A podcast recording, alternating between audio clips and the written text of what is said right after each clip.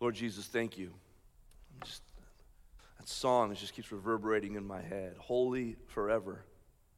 And even God, right now, as we approach your word, we just recognize that we approach your word with a posture of reverence, with maybe even, hopefully, even a tone of the fear of the Lord. That God, you have a way of speaking into us. And right now, in this moment, God, we don't want to miss the incredible invitation from you for us to be challenged, for us to be convicted, for us to be comforted, for us to, whatever your purpose is in this moment, you have a purpose for us. And so I pray, God, right now that all together, collectively, the people of Cornerstone, those watching online, those right here in this space, God, that we would just unplug from all the distractions of this world, from the heat of the day, and that we would just rest in the cool breeze of your word. We believe this is living and active, and your word will not return void, so we submit and we lean forward as we dig into Romans 5. Have your way, King Jesus. We pray this together in the name of the Father, Son, and Holy Spirit. Amen. Have you ever had like a moment of great toil or agony, and maybe you just felt like, what do I do now? I thought things were going a certain way. What do we do now? I want to let you into a little moment I had. It was on the October 26, 2002. A day that is forever cemented in my brain. We were actually at a church.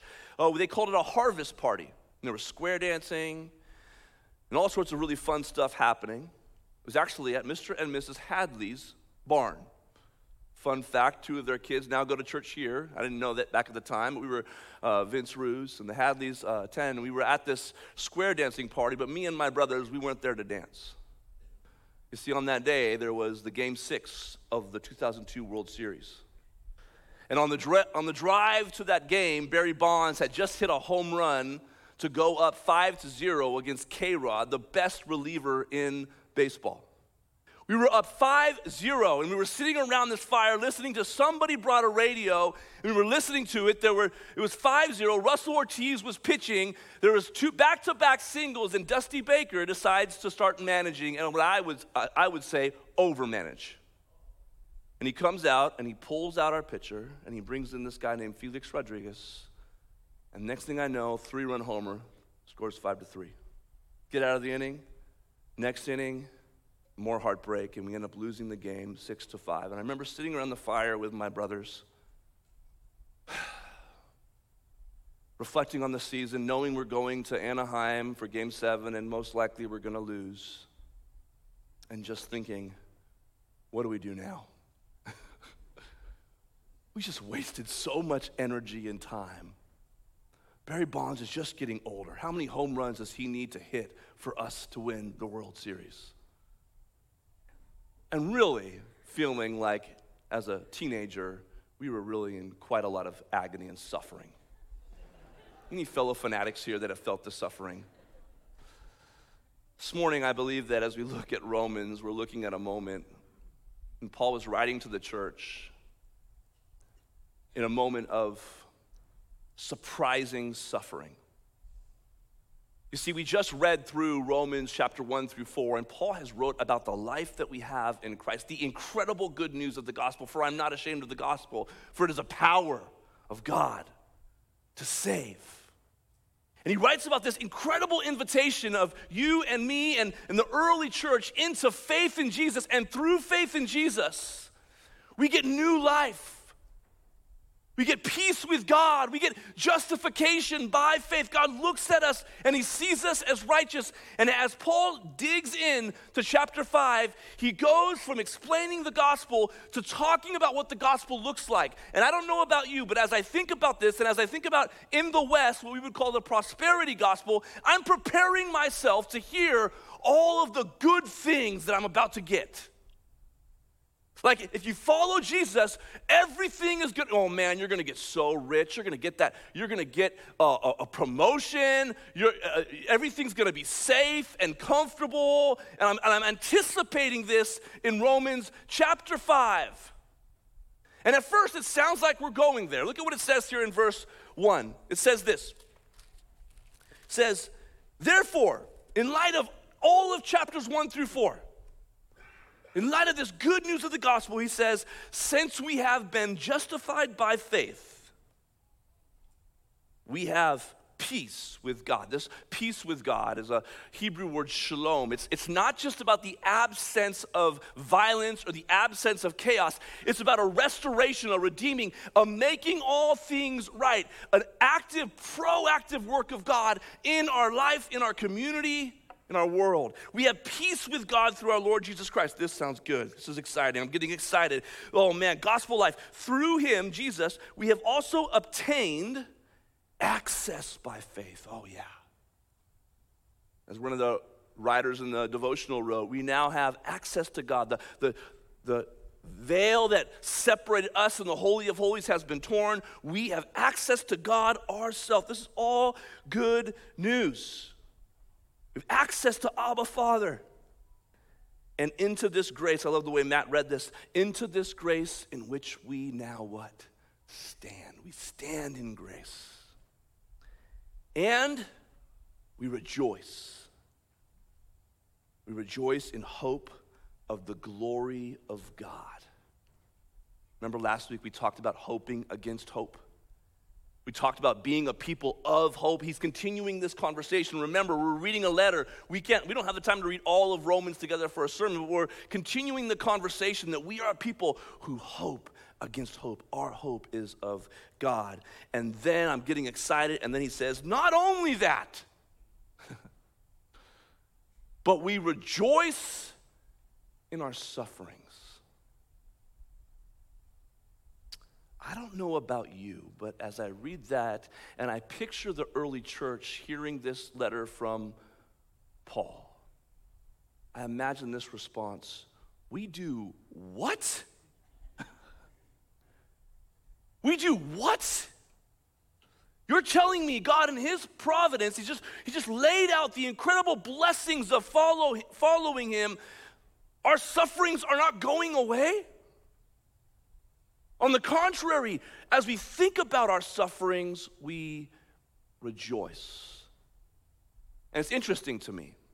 As Paul starts to dig in to the implications of the gospel, the implications of chapter 1 through 4, and the way that it uh, uh, plays out in our life, that this is the beginning of the argument. He's writing to the early church I imagine he's anticipating that if you know the early church in Rome was a mixture of Gentiles and Jews, predominantly Gentiles, because the Jews had actually been kicked out of Rome for a while and they come back and there's all of this chaos and, there's, and they're poor and they're suffering.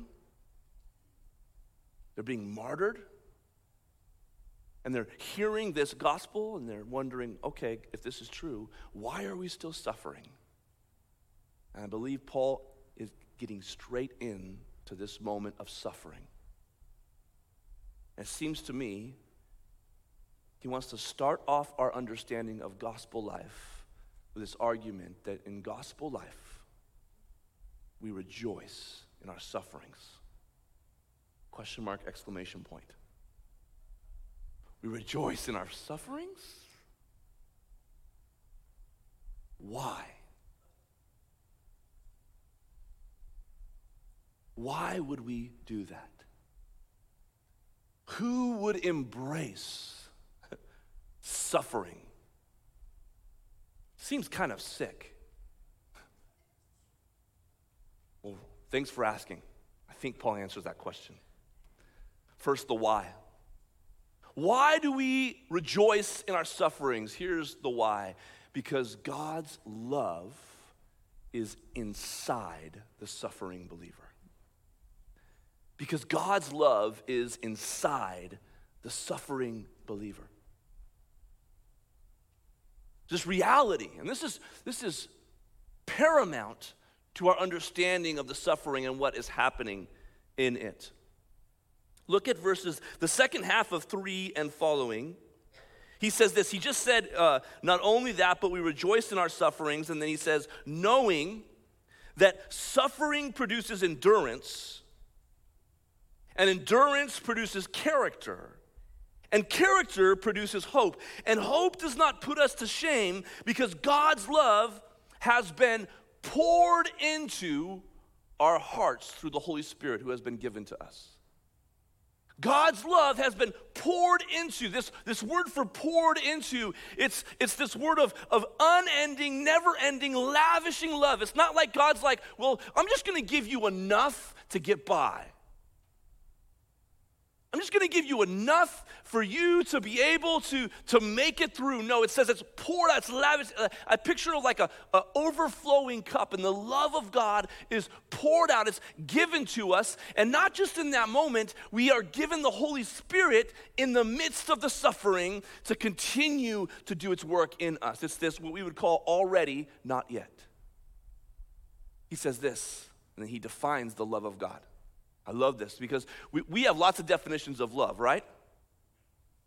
I mean, I, I love an In N Out hamburger, and I also love my wife. Is that the same love? It depends on how hungry you are, okay? We do have marriage counseling here. If you need that, it's just right in the other room. Paul wants us to understand and this is so important to the suffering believer. It's so important for the person who's pausing and says, We do what? Why would we rejoice? He says, Because the love of God has been poured into your hearts. And listen, this is the love. He says, For while we were still weak, this word for weak is means like, like unable. There's nothing that we can do. We are all unrighteous. We are without any ability while we were still weak at the right time. I love the NIV, it says, at just the right time. Christ died for the ungodly.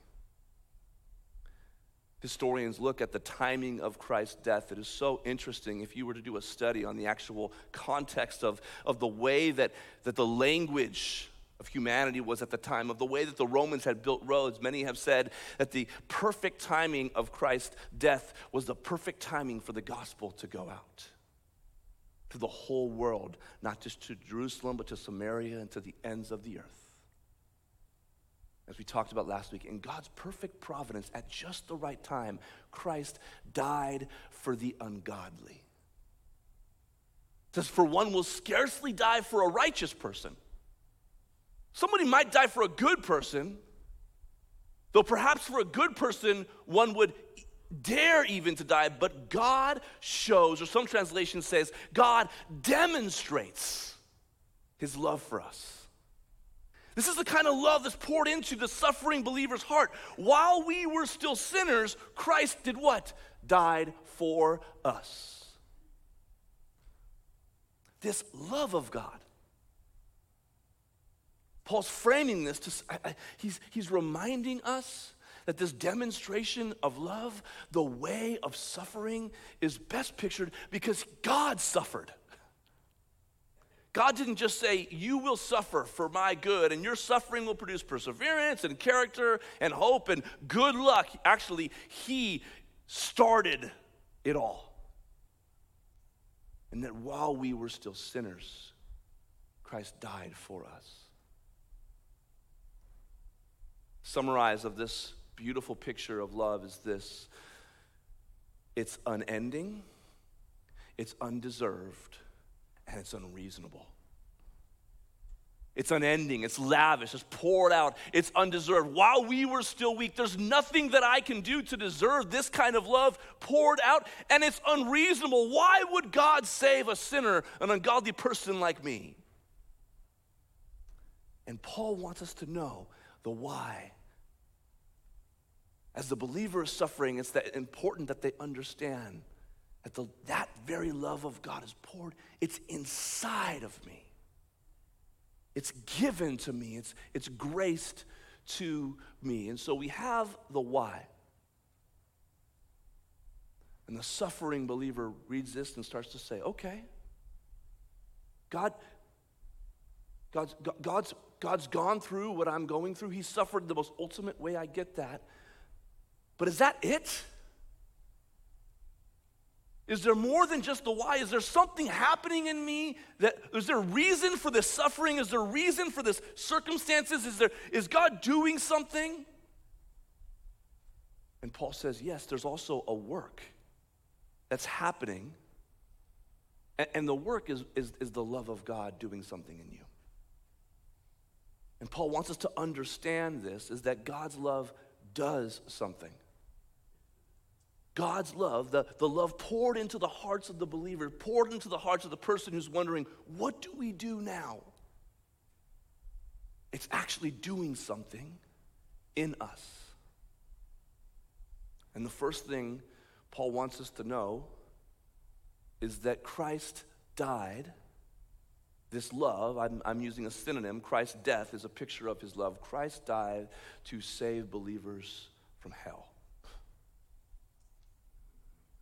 This is a reality he writes about here. Look at what it says in verse 9. This love of God poured into that Paul wants the suffering believer to know, the suffering person to know. He says this in verse 9.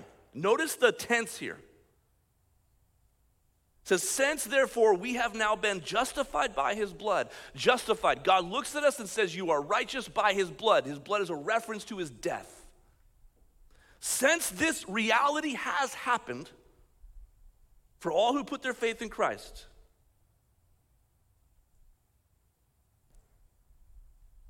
Much more shall we be saved by him from the wrath of God.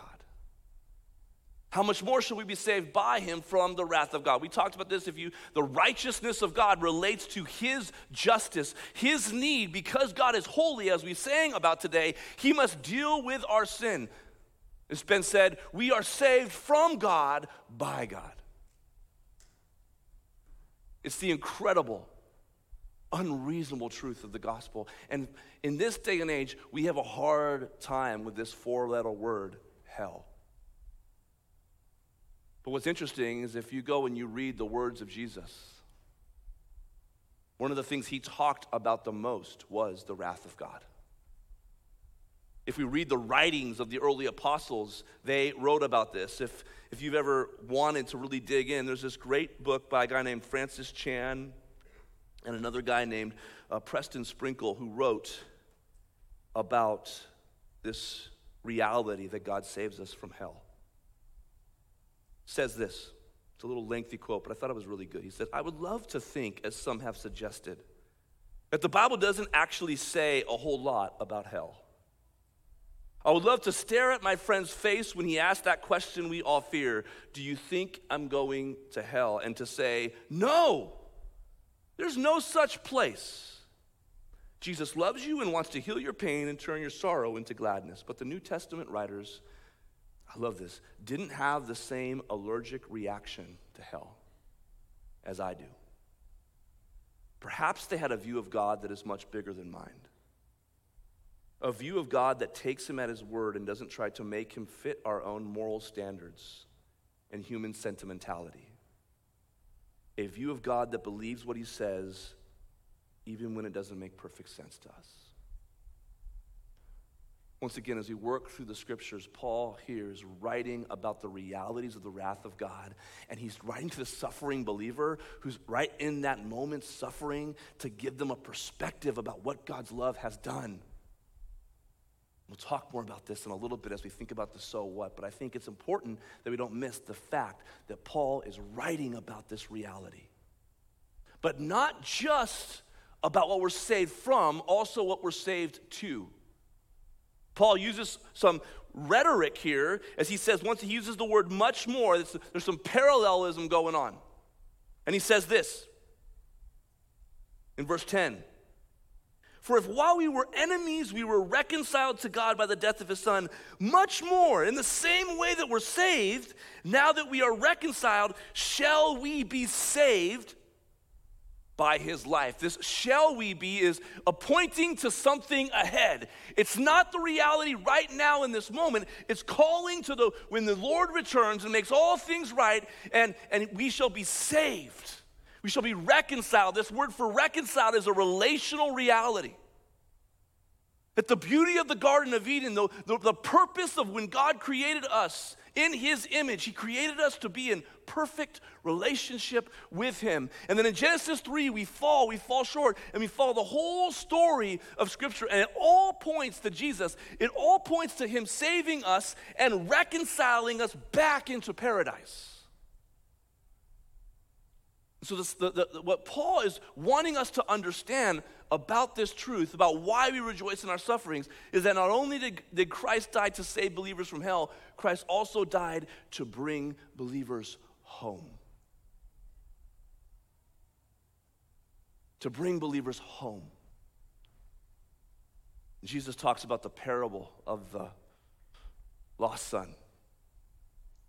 He squanders his wealth and he has this moment of revelation where he says, If I just went back to my father and I didn't need to be a son anymore, I just wanted, I just want to be a slave and it'd be better than me. He's, he's sitting in this parable of the prodigal son. It'd be better for me than sitting here eating the scraps of these pigs.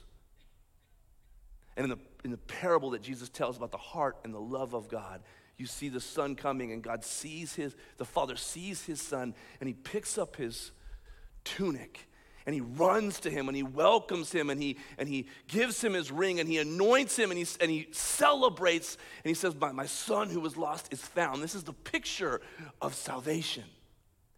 It's the picture of the length that the Father will go to. It's the picture of, of what we're invited into, that we're not just saved from the wrath of God, we're saved to paradise, the very presence of God. We're called back into this in deeply wonderful relationship.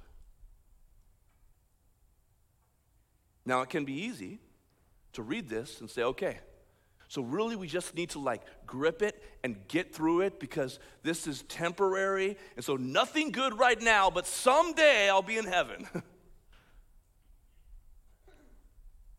but Paul anticipates this.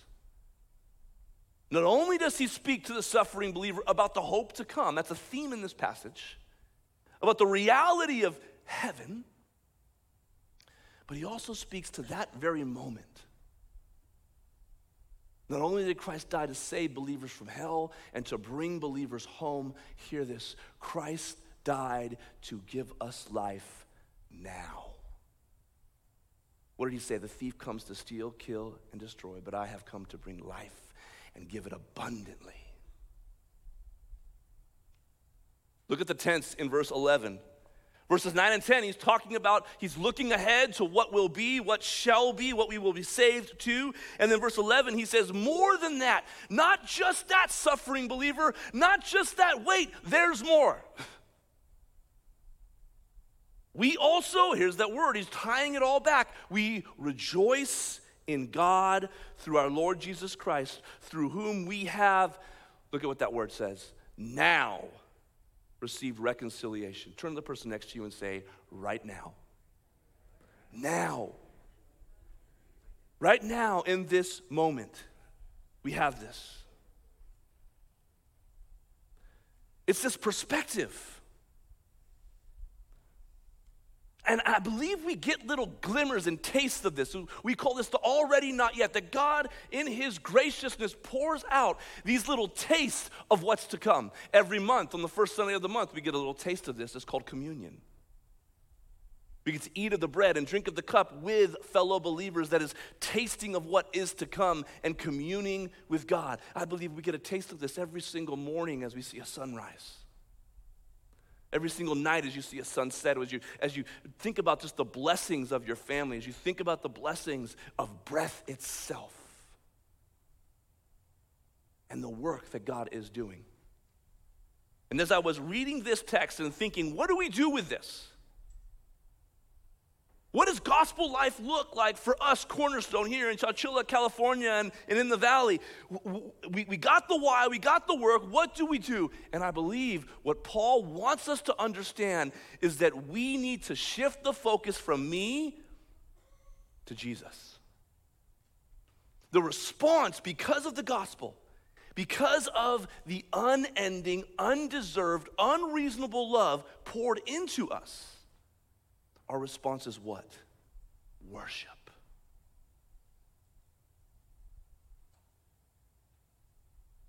We rejoice in Christ. Not in our circumstance that is temporary, whether it's the highest of the mountains or the deepest peak of dark valleys. I believe Paul is writing to the church, he's writing to you, writing to me in those moments to say, we do what? That there's something that happens when we rejoice. There's something that happens when, despite our circumstances, we confess our faith and believe that God is real, that He is holy, that the evidence, what do we sing today as we opened up our worship service? It's all around me, and I just need to open up my eyes to paradise. And perhaps we just need this reorientation of our perspective. And I believe here, as we think about these three points, there's really three great responses that we can do in those moments when we're suffering. The first, as we, how do we rejoice in Christ? We rejoice in what He's done. Done, period. It's been paid for. I love the song, Jesus paid it all. All to him I owe. Sin had left its crimson stain, he washed it white as snow. Part of our rejoicing is just believing that all of the work of salvation has been done. And so we just rejoice and we rest in this truth. I believe a great parallel text to this passage in Romans is in 1 Peter chapter 1. Look at what Peter says. He says, Blessed be the God and Father. Look at him rejoicing. Blessed be the God and Father of our Lord Jesus Christ according to his great mercy. Mercy, not getting what we deserve. He, God, has caused us to be born again. to be born again, to have new life, gospel life. What? To a, I love this, we sing this song often here, living hope. Through the resurrection of Jesus Christ from the dead. Earlier in Romans 5, Paul says that we have, that we have life because of the life of Christ. He's our, he's our intercessor. And, and, and what does this life look like? He says, to an inheritance. Remember, we're children of God, we're not slaves. That is imperishable. It, it doesn't spoil, it doesn't go away. You can't undo it. Undefiled, unfading. The more of these unwords. and it's kept in heaven for who? You. And Our teaching team, Steve Moody, one of our teaching team members, said this. I thought it was really good. He says, If God never does anything else for me other than what he has already done, he has done good, more good for me than I could ever hope or imagine. Think about just the reality of what Christ has done. No matter how my life turns out, in the greater perspective of eternity and the hope of paradise, I can just rejoice in what God has done and the hope of heaven. Rejoice in Christ in what He's done Remember the cross. Remember the resurrection. Sing. This is why all of our songs that we sing are typically about what Jesus has done. Second, rejoice in where he's taking you. Rejoice in where he's taking you. Look at what it says in verse 5 of 1 Peter as, as Peter keeps unpacking this. He says, Who by God's power are being guarded through faith for a salvation ready to be revealed in the last time. Or I love what he says in Corinthians. He says, So we do not lose heart. though our outer self is wasting away. I'm in a moment of what do we do now? This wasn't the way I wanted my life to go. I wasn't ready for this kind of suffering. Our inner self, inside the Spirit, the love of God that has been poured into us, we believe this is renewed day by day. This is called, we, we use a word called sanctification about this process. For this, look at what he says here. This light, momentary affliction is doing something, is preparing us. Look at this for an eternal weight of glory beyond all comparison. I could go off and we could do another whole sermon on that. Maybe just reflect on that an eternal weight of glory beyond all comparison. And as we look not to the things that are seen, not to maybe this overwhelming moment, but to the things that are unseen. For the things that are seen are transient. They're here and they pass away, but the things that are unseen are eternal. I've been reading this book. It's called The End of the Christian Life by a guy named Todd Billings. It's about the hope of heaven. In this book, there's one chapter where he talks about what he would call the prosperity gospel. And he talks about how because we've been so inclined to just reject what we would call the prosperity gospel, which is believe in God, everything will go good, that we miss the fact that the gospel is a prosperity gospel. But the prosperity is a little different than the prosperity of this world. And he shares the story of this guy named Claude.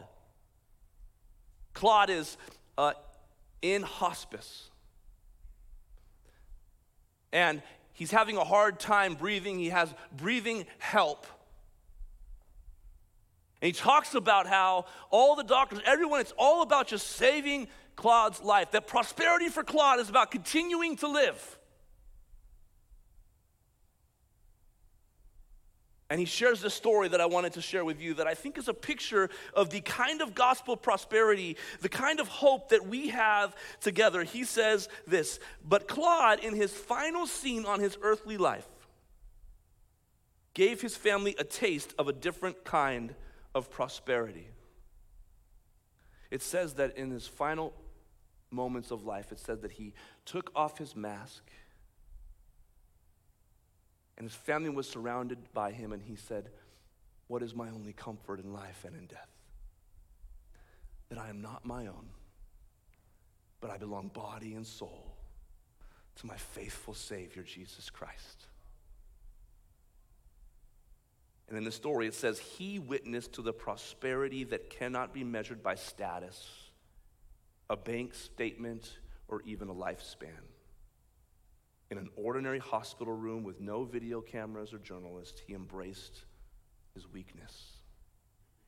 He pulled off the mask, and those gathered both gasped for breath and yet breathed in the scent of shalom, wholeness, the peace of someone who belongs to Jesus Christ.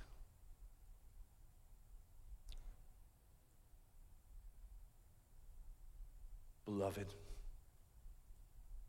I look out in this room, I see loved ones that have sat in this very same room at memorial services. And some of the most beautiful moments of prosperity has been in the celebration of the resurrection of the dead. That there is much more to our life than this life. And don't miss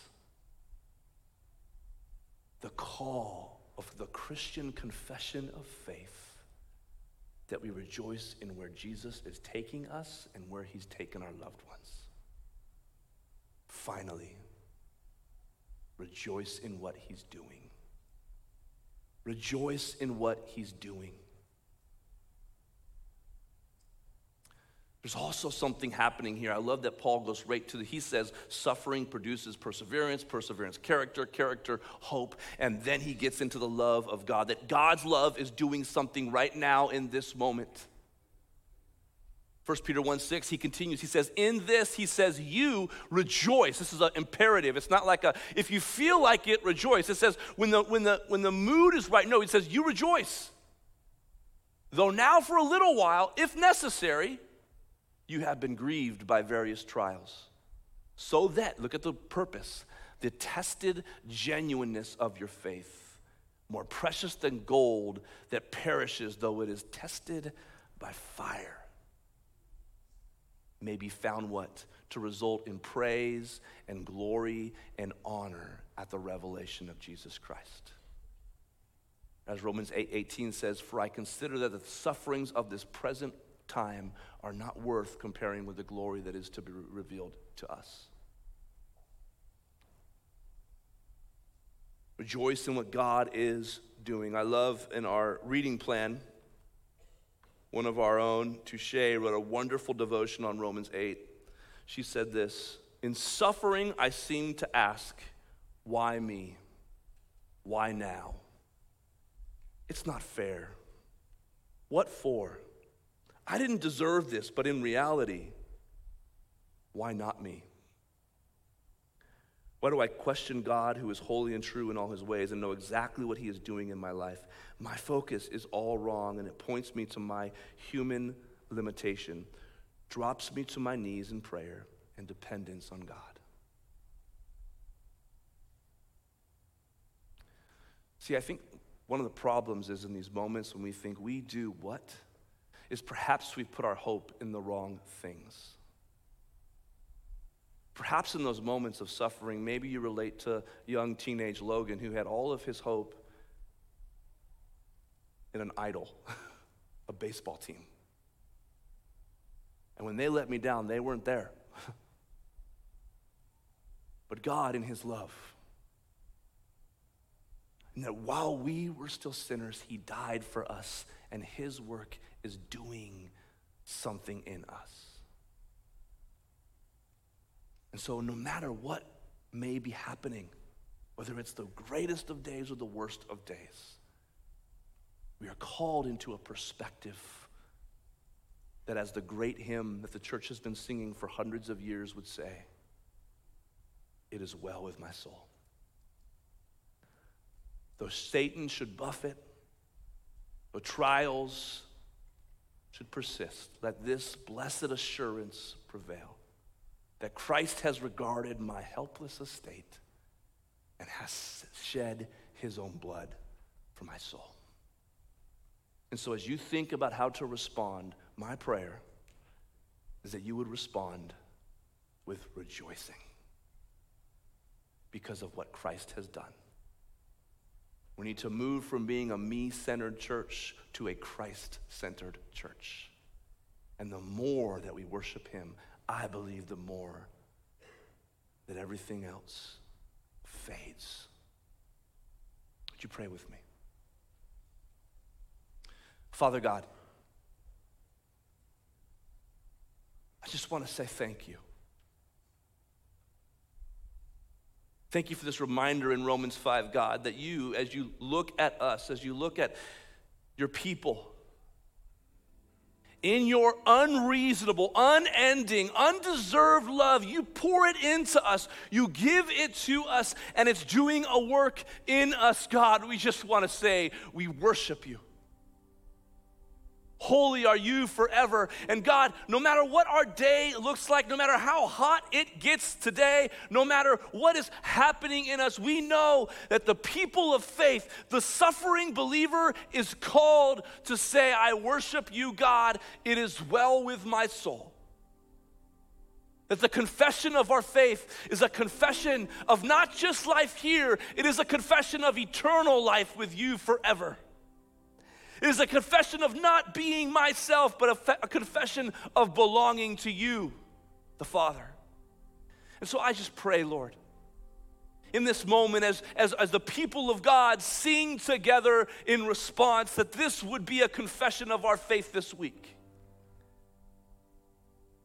That all the things that are happening amongst us, oh God, the broken relationship, the drug or the alcohol addiction, the, the, the, wayward child, the, the financial hardships, the worries about prices, the, the, the worries about our future, the, the worries, the, the loss of a loved one, the loss of a child, the, the, the infi- infidelity, the infertility, the, the pain of life, God. I pray that all of that would pale in comparison to what you have done, that you, God, in your love demonstrated. And that while we were sinners, while we were weak, you died for us. And I pray, God, that we would just sing over that pain. That we would sing over that suffering or the suffering of a friend or the suffering of a loved one, that we would sing over that. It is well with my soul. Lord, may you be glorified in this moment. And God, we know that your glory is for our good. So we sing in response to your love poured into this place. Your kingdom come, your will be done on earth as it is in heaven. Amen.